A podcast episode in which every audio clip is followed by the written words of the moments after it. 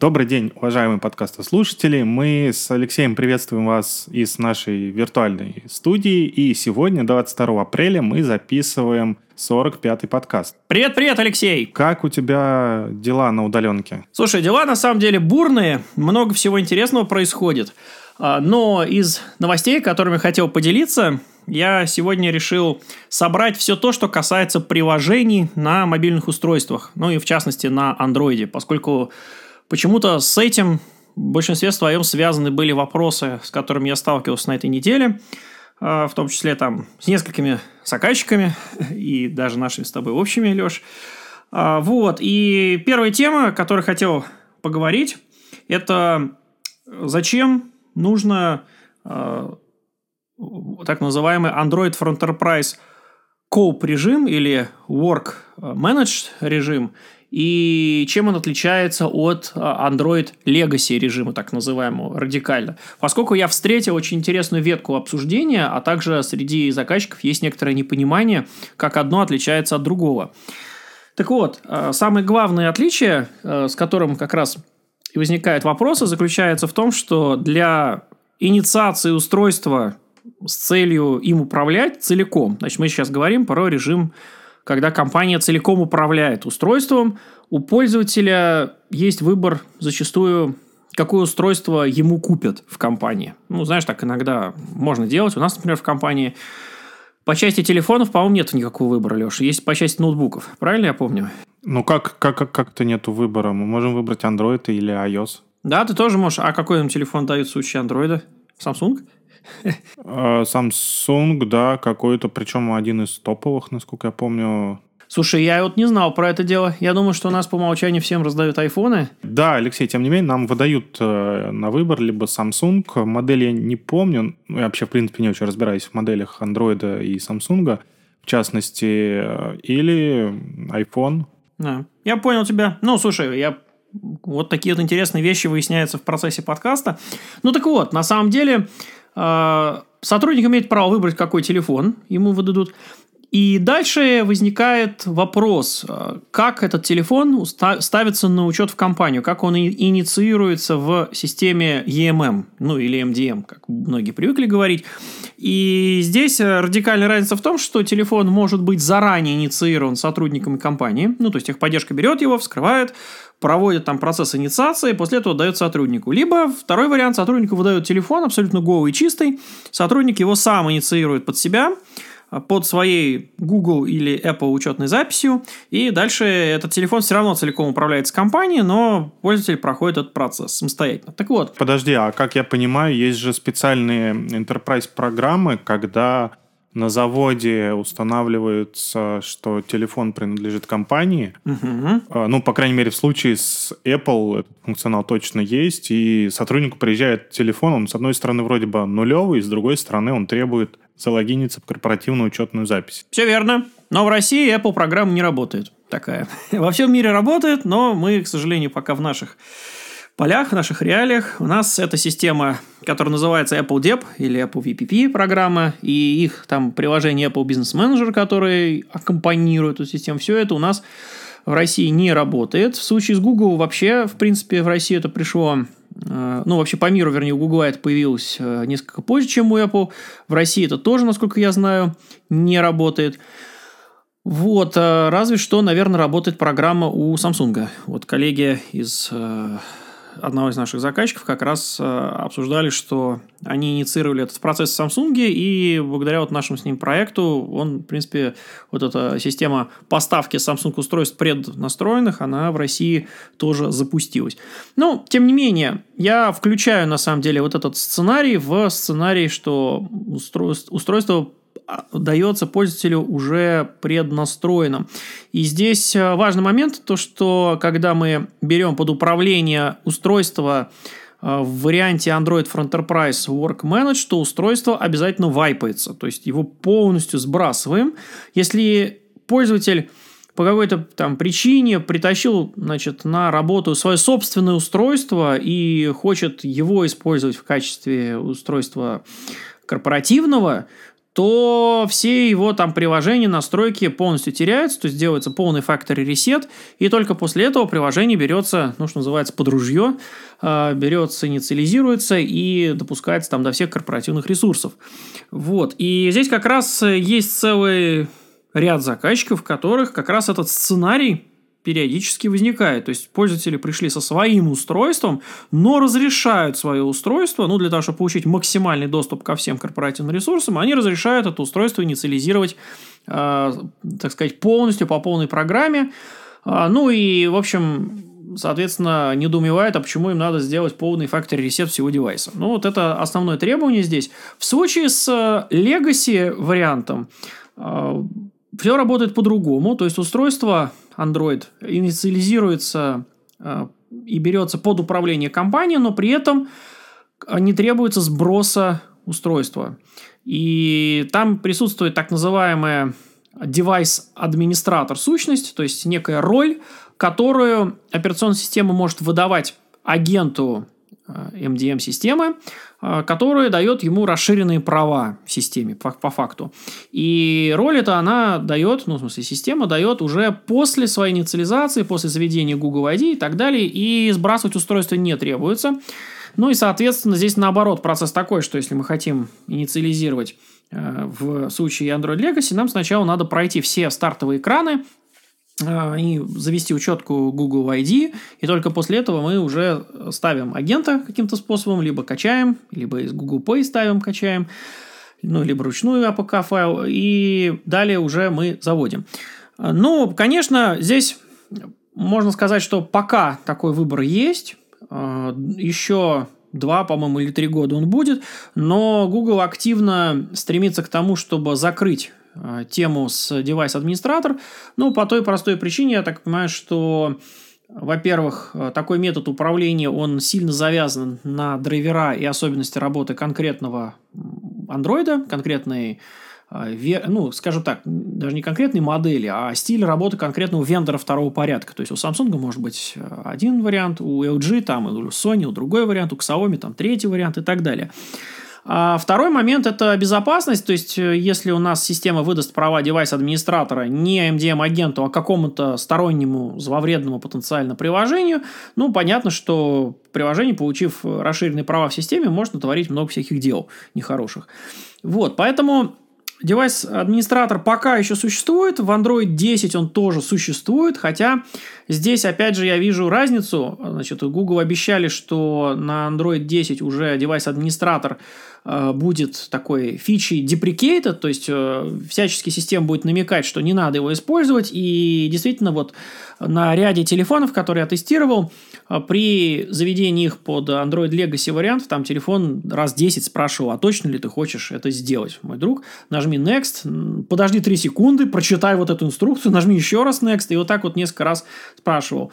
А на ряде других устройств никаких доп. уведомлений, просто раз и завелся, и все. Просто говорит там, прими, что это приложение получит права девайс-администратор, и все. Это все Android 10, то есть по-разному, опять же, реализованный.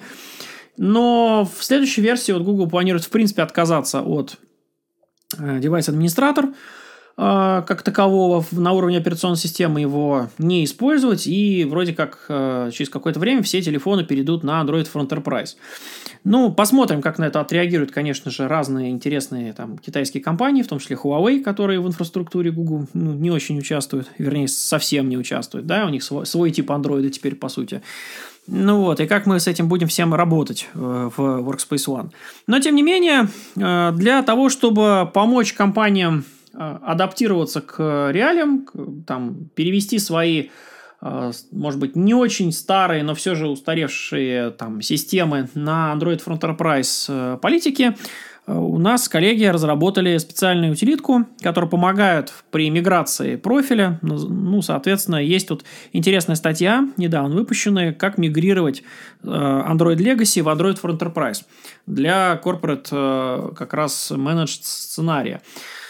Вот, так что, э, в принципе, за, за этим будущее стоит, конечно, пользоваться по возможности единым API, который Android for Enterprise предоставляет. Э, там есть, ну, четкое понимание, как раз э, вот является ли устройство персональным или является оно управляемым со стороны компании. И, в общем-то, если устройство персональное, то есть большое количество разных ограничений. И вот, в частности, хотелось отметить одно из таких наиболее интересных ограничений, которое заключается в инсталляции софта. То есть, э, в случае с э, тем, когда у нас устройство полностью под управлением компании, у нас, в принципе, администратор может взять какое-то приложение, закачать его в MDM-систему, сказать поставить его на целевое устройство, и приложение прилетит э, без всяких вопросов, просто в silent режиме поставится и будет на этом устройстве находиться. Ну, по крайней мере, вот с точки зрения логики работы это так.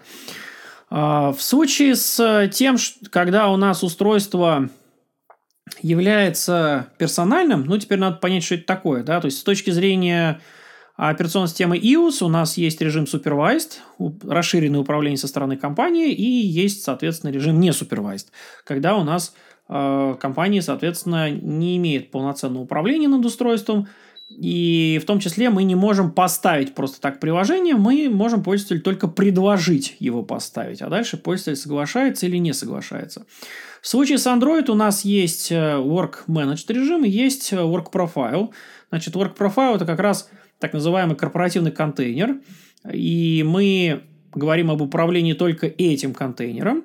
И здесь самое интересное в том, что мы не можем просто взять и закачать приложение в EMM-систему и оттуда это приложение транслировать. Нам нужно приложение транслировать через Google Android for Enterprise систему а, для как раз э, ну, как бы для целевого сценария. То есть нам надо по факту взять, а, объявить некий магазин корпоративный для вот этих вот частных приложений, которые мы предлагаем пользователям поставить. Ну, вернее так, приложение на частное устройство, вернее, хотел сказать. Private такой marketplace.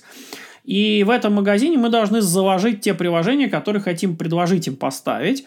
При этом на уровне Google, когда мы закладываем наше приложение, то Google мониторит его бандовый ID, и этот бандовый ID должен быть с точки зрения Google уникальным среди всех приложений, которые в Google были закачаны до того. Вот. Это такой важный момент, на который напарываются компании.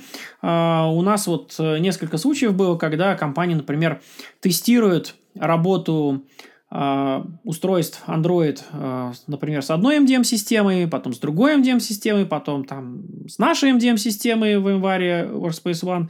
И при попытке закачать и организовать примерно такую схему работы, о которой я говорил выше, вдруг выясняется, что приложение закачать нельзя. Ну а почему? Потому что приложение одно и то же, и каждый раз его закачивают в учетную запись Google, а Google во второй раз уже говорит, типа, ребята, у меня такое уже есть, я не разрешу в себя закачивать второй раз одно и то же приложение. Ну вот, ну на самом деле вот эта вот политика ограничений вот этих вот закачек, она такая ну, с одной стороны, четкая, со стороны Google, с другой стороны, она как грабли такие разложенные. Вот, например, у нас э, в одном из наших с тобой, Леш, заказчиков общих как раз была интересная тема, что э, у нас э, устройства, когда заводились в систему, то они заводились под учетной записью Google под одной единственной. И Google разрешил это для 10 первых устройств, а дальше просто закрыл возможность заведения еще одного там 11 устройства под одной и той же учетной записью. И фактически там группа устройств которые поставили синхронно инициализироваться, из них там первые 10 инициализировались, остальные там 100 вернее 90, да, из 100, они все выпали с ошибкой. Вот, и заказчик, который попробовал на паре девайсов, как это работает, он рассчитывал, что все будет хорошо, и тут неожиданно раз, и на, можно сказать, продакшн развертывание, там, куча устройств, инициализации, все упало. Вот, и вот в связи с тем, что нельзя под одной учетной записью там много устройств, нельзя под одной учетной записью, там вообще под Google нельзя много приложений с одинаковым именем и так далее. Вот эти все нюансы, они возникают с Android, ну и в частности с Work Profile вот нюанс, то, что нельзя напрямки приложений закачивать. Вот, видишь, Леш, ты теперь больше узнал про андроиды, про тяготы жизни простых Android-админов. Но все-таки Android, э, то, что касается Android в рабочем режиме, от Android такого консюмерского, немножко разные вещи. И если мы сталкиваемся с Android по работе, ну, что там, поставил приложеньки и дальше настраиваешь вот управление в AirWatch или любой другой системе. Ну, а если говорить вот про такой Android, который нужно пилить и копать. В стародавние времена у меня, конечно, был девайс на андроиде, но я уже практически ничего не помню с того времени. Пиль, пили-то копают и сегодня. Есть много любителей. Попилить и вскопать. Вот, ну, на самом деле, а, это целая отдельная, конечно, тема в случае с персональными устройствами, ну и в частности, вот есть разные подходы, в том числе, помимо Work Profile, дело в том, что не все устройства с ним дружат, ну, в частности, вот э, по опыту коллег, у которых Xiaomi Redmi устройства, на операционной системе MIUI а, у них они не очень, например, дружат с Android Work Profile даже. То есть, э, просто бывает, что не работает. Там, особенно более старые а, Redmi устройства. Но я верю, что есть множество устройств на рынке, даже с современными версиями Android, которые при этом Android for Enterprise поддерживает, ну, скажем так, так себе, для галочки. Ну и в связи с этим появился еще режим, который добавили со стороны э, VMware. Это так называемый, ну, вернее, два режима даже. Один режим это, э, соответственно, Adaptive профиль, то есть э, режим, когда мы запускаем устройство, допускаем пользователя с этого устройства до корпоративного каталога приложений в Workspace ONE Access портале.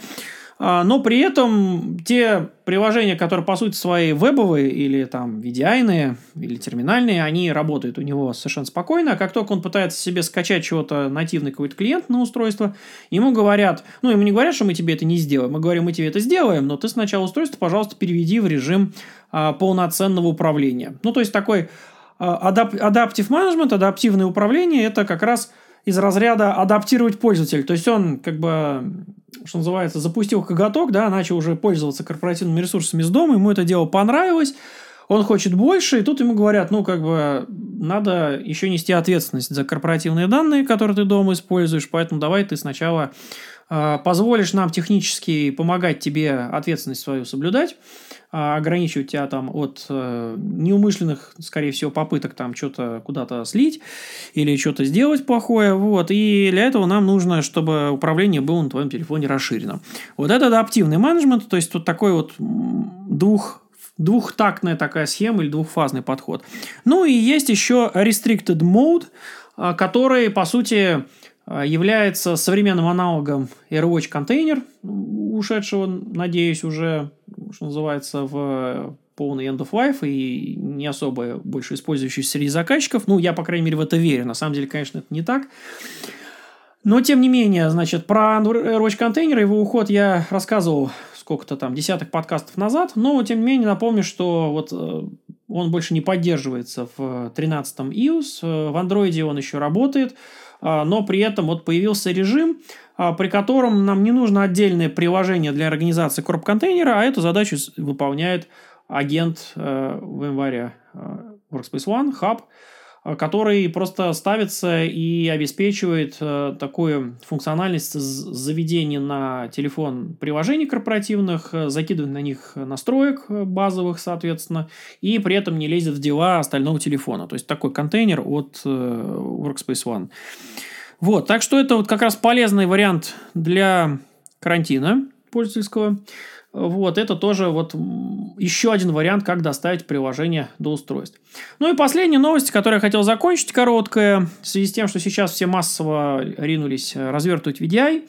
А, я бы сказал, что проекты, которые с VDI связаны, они на самом деле очень часто не на пустом месте, а просто в компании уже начали тестировать VDI, ну, в связи с э, карантинами просто эти проекты форсировали. Но при этом версии Horizon, которые тестировали, она более старая, чем та, которая сейчас вот вышла 7.12, которые в итоге в э, продуктивную среду развертывают. И вот когда в компаниях хотят взять эту, эту инсталляцию, которую делали, ее расширить, развить, начинают э, с обновления. И вот тут важно, чтобы все прошло гладко, соблюсти последовательность четкую, какие компоненты мы обновляем сначала, какие потом. И вот э, в нашу записи к подкасту я прикладываю хороший очень КБ, который недавно вышло, касательно как раз последовательности э, при обновлении Horizon. Там прям такая удобная очень табличка, и там написано, что надо первым номером, что вторым, ну и так прям по всем 10, там, по-моему, даже 12 продуктам, входящим в Horizon, раньше было только для Horizon View, а сейчас вот по всем-всем-всем продуктам, которые входят, последовательность, что когда надо обновлять. И это очень-очень полезно. Что у тебя интересного, Алексей? Слушай, а, у меня первая новость будет связана тоже частично с end-user компьютингом. А, ну, вернее, темы, которые касаются end-user компьютинга, наверное, в первую очередь, это а, безопасность и безопасность пользователей. И анонсировали, вот помнишь, мы с тобой рассказывали давно про приобретение компании VMware, компании Carbon Black, решение для защиты Э, виртуальных машин, ну и все, что связано с, в среде виртуализации. Ну, там, не буду долго рассказывать, что это такое, потому что это долгая большая тема. Здесь я, опять же, отошлю всех послушать вебинар. Сейчас э, проходит весенний вебинар, и послушать вебинар, связанный с этой темой. Но вот недавно анонсировали поддержку модуля, который связан с защитой от вредоносных программ под операционной системой Linux. То есть, если говорить про а, end-user computing и про то, что VMware делает для пользователей, то здесь, конечно же, решение Horizon, которое поддерживает в том числе десктопы на Linux. И вот, видимо, теперь, а, я, правда, это еще не пробовал, я видел только анонс этой новости, но можно будет защитить и операционную систему Linux с точки зрения а, не только там, ну, антивирусной защиты, хотя это тоже, а, под Linux гораздо меньше именно вирусов, хотя достаточно большое количество то, что называется malware э, программного обеспечения или каких-то фишинговых писем и прочих. И вот э, в блоге запись, посвященная этому, и в том числе информация о том, как это настраивается, какие-то там картинки и так далее. То есть мне кажется, это интересно будет э, почитать и посмотреть, потому что в современном мире, когда находится все больше и больше дыр а, и даже в физических системах, там, типа процессоров, типа проблемы там, с обменной информацией по сети и так далее, то еще один фактор, который позволит защитить а, рабочие данные и, в принципе, данные компании, это достаточно важно. Следующая новость а, будет связана с новой вехой в развитии то, что называется виртуально-облачной сети. То есть, если а, ну, вернуться немножко к истокам, то какое-то время назад, когда вот облака стали шагать по планете, ну, компания VMware поняла, что облака-то, конечно, это хорошо, но нужно их как-то объединять между собой, и появилось понятие Virtual Cloud Network. То есть это такая наверное, абстрактная идеология, а, которая позволяет вот эти вот независимые островки облаков объединить между собой и независимо от того, какой части даже мира находится ЦОД или мини-ЦОД или офис а, компании, а, все это объединено вот такой виртуальной сетью, которая позволяет обмениваться данными между приложениями, между пользователями, совершенно независимо от том, где находятся, собственно, эти данные, эти пользователи или эти приложения. И новой вехой в развитии вот такой виртуальной облачной сети это выход новых версий сетевой виртуализации. Во-первых, это NSX, который вышел в версии 3.0, и Verialize Network Insight. А, и здесь вот как такой э, к пути построения вообще глобальной сети. А, ну, сначала-то планы были амбициозные, но вот в пресс-релизе говорится о том, что даже превзошли эти планы к текущему моменту.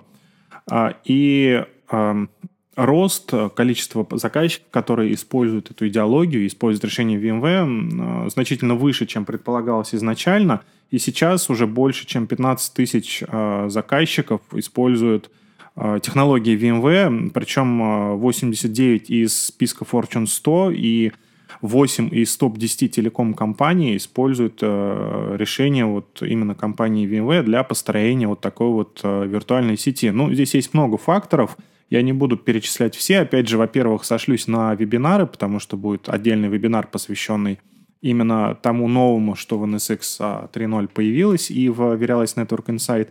Здесь же можно пройти в телеграм-каналы, но здесь я бы скорее отметил вот с идеологической точки зрения, что это значительный а, проход а, и прорыв вперед, потому что, ну, и там появился такой функционал которого в принципе раньше не было. То есть изначально NSX строился как вот виртуализация низкоуровневой сети, там сейчас появились высокоуровневые сервисы, в том числе, например, вот а, то, что называется IDS, IPS, то есть а, определение атак, а, прорыва внутрь сети и борьба с этим, и развитый...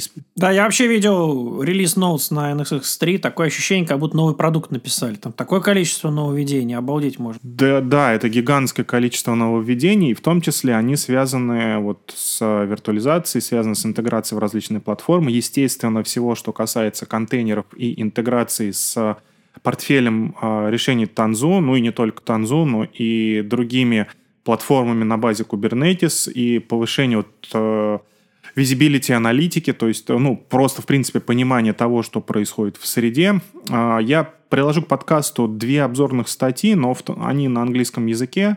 Э, там много интересных картинок, описаний и так далее. Ну и также сошлюсь на наши вебинары и на блоги, в которых более детальная информация касательно именно вот этого решения. А, и э, если говорить о а, сетевых технологиях и о всем, что связано с сетью, то а, вышел еще один интереснейший, на мой взгляд, пресс-релиз. Компания Vodafone сообщила о том, что она завершила развертывание своей виртуальной инфраструктуры. Ну, Vodafone — это европейская телеком-компания, одна из крупнейших.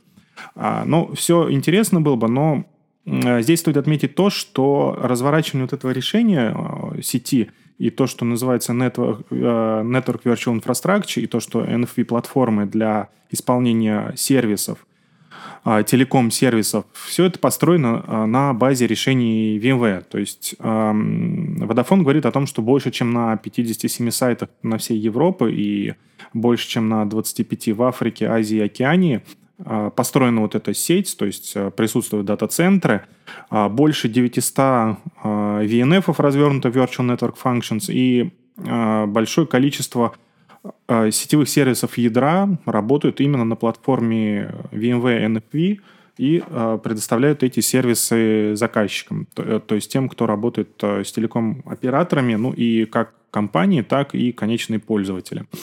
То есть, э, на самом деле, это такая значительная история успеха, если говорить про именно вот э, решение VMware, внедренные в таких гигантских масштабах и под э, высокими нагрузками. Ну, наверное, у меня из таких вот крупных новостей все. Я еще отмечу таких несколько вещей, на которые стоит обратить внимание и, ну, что стоит там посмотреть, какие, может быть, видео посмотреть. И такая интересная новость, знаешь, Лех, много раз говорили о том, что облака это здорово, что в аренду брать там железо или виртуализацию это тоже очень интересно. А, и а, на самом деле для меня было интересным а, тот факт, что вроде бы про это все говорили на слайдах, но этого по факту не было, видимо, реализовано. И это функционал приобретения облака облако на базе Амазона при помощи кредитной карты. То есть, если изначально говорили про то, что эти ресурсы как бы доступны просто проведя кредитной карты, то по факту это начало работать только сейчас. И вот э, сейчас можно зайти в личный кабинет там myvmware.com, ну, который там перебросит на cloud провести кредитные карты и закупить себе небольшой SDDC э, и просто оплатить это, вот, как я говорю, кредитной карточкой. То есть этого раньше э, особо э, особо не было реализовано. Ну и этот функционал, вообще покупка, возможно, была только через партнеров, ну, особенно у нас в России. И более того, я скажу, что этот сервис достаточно популярный в России, используется, но теперь стало возможно его в таком виде приобретением. А, если говорить вообще, в принципе, про решение VMware, а, на самом деле мне нравится о том, что достаточно много новостей, связанных с а, тем, как используются продукты VMware внутри самой VMware, стало появляться.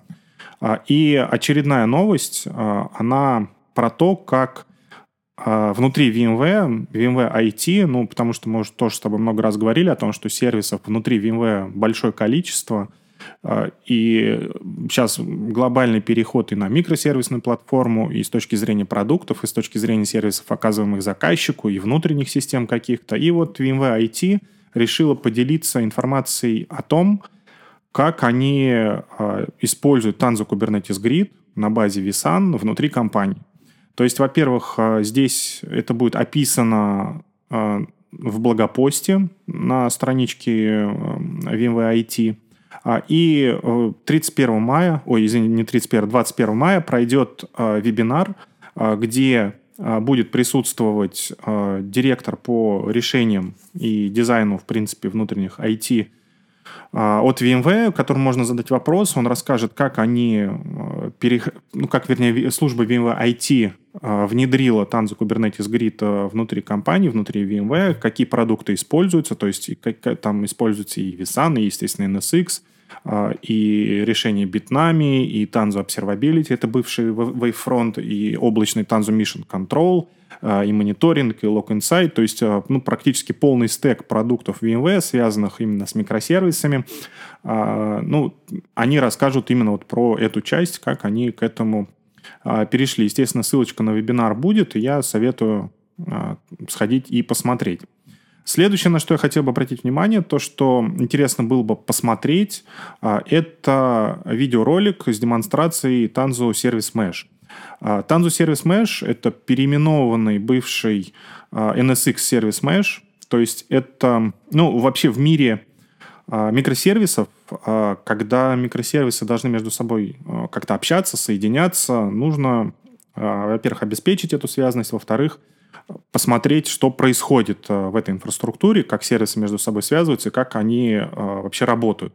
И вот первой такой ласточкой был это NSX Service Mesh, которая была построена на основе, на фундаменте Istio и позволила, ну, вот все, все, о чем я сказал, обеспечить вот это для пользователей, то есть повысить видимость того, как микросервисы общаются между собой, позволить контролировать а, безопасность, а, привнести вот на уровень приложений именно, посмотреть, какими данными они общаются и занимаются. Ну и причем сделать это как для микросервисов, так и для монолитных приложений.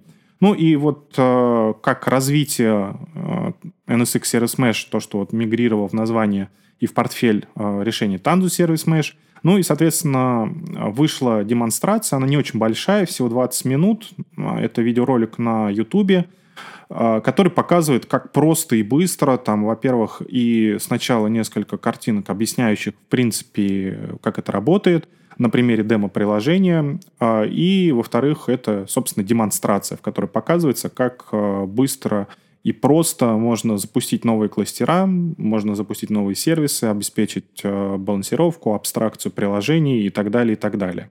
Но, естественно, все это мы говорим про Kubernetes. Соответственно, вот это вот я рекомендую посмотреть, поскольку тема Kubernetes, она сейчас такая, наверное, одна из самых горячих IT-тем, и важно понимать, как работают различные компоненты э, этой экосистемы.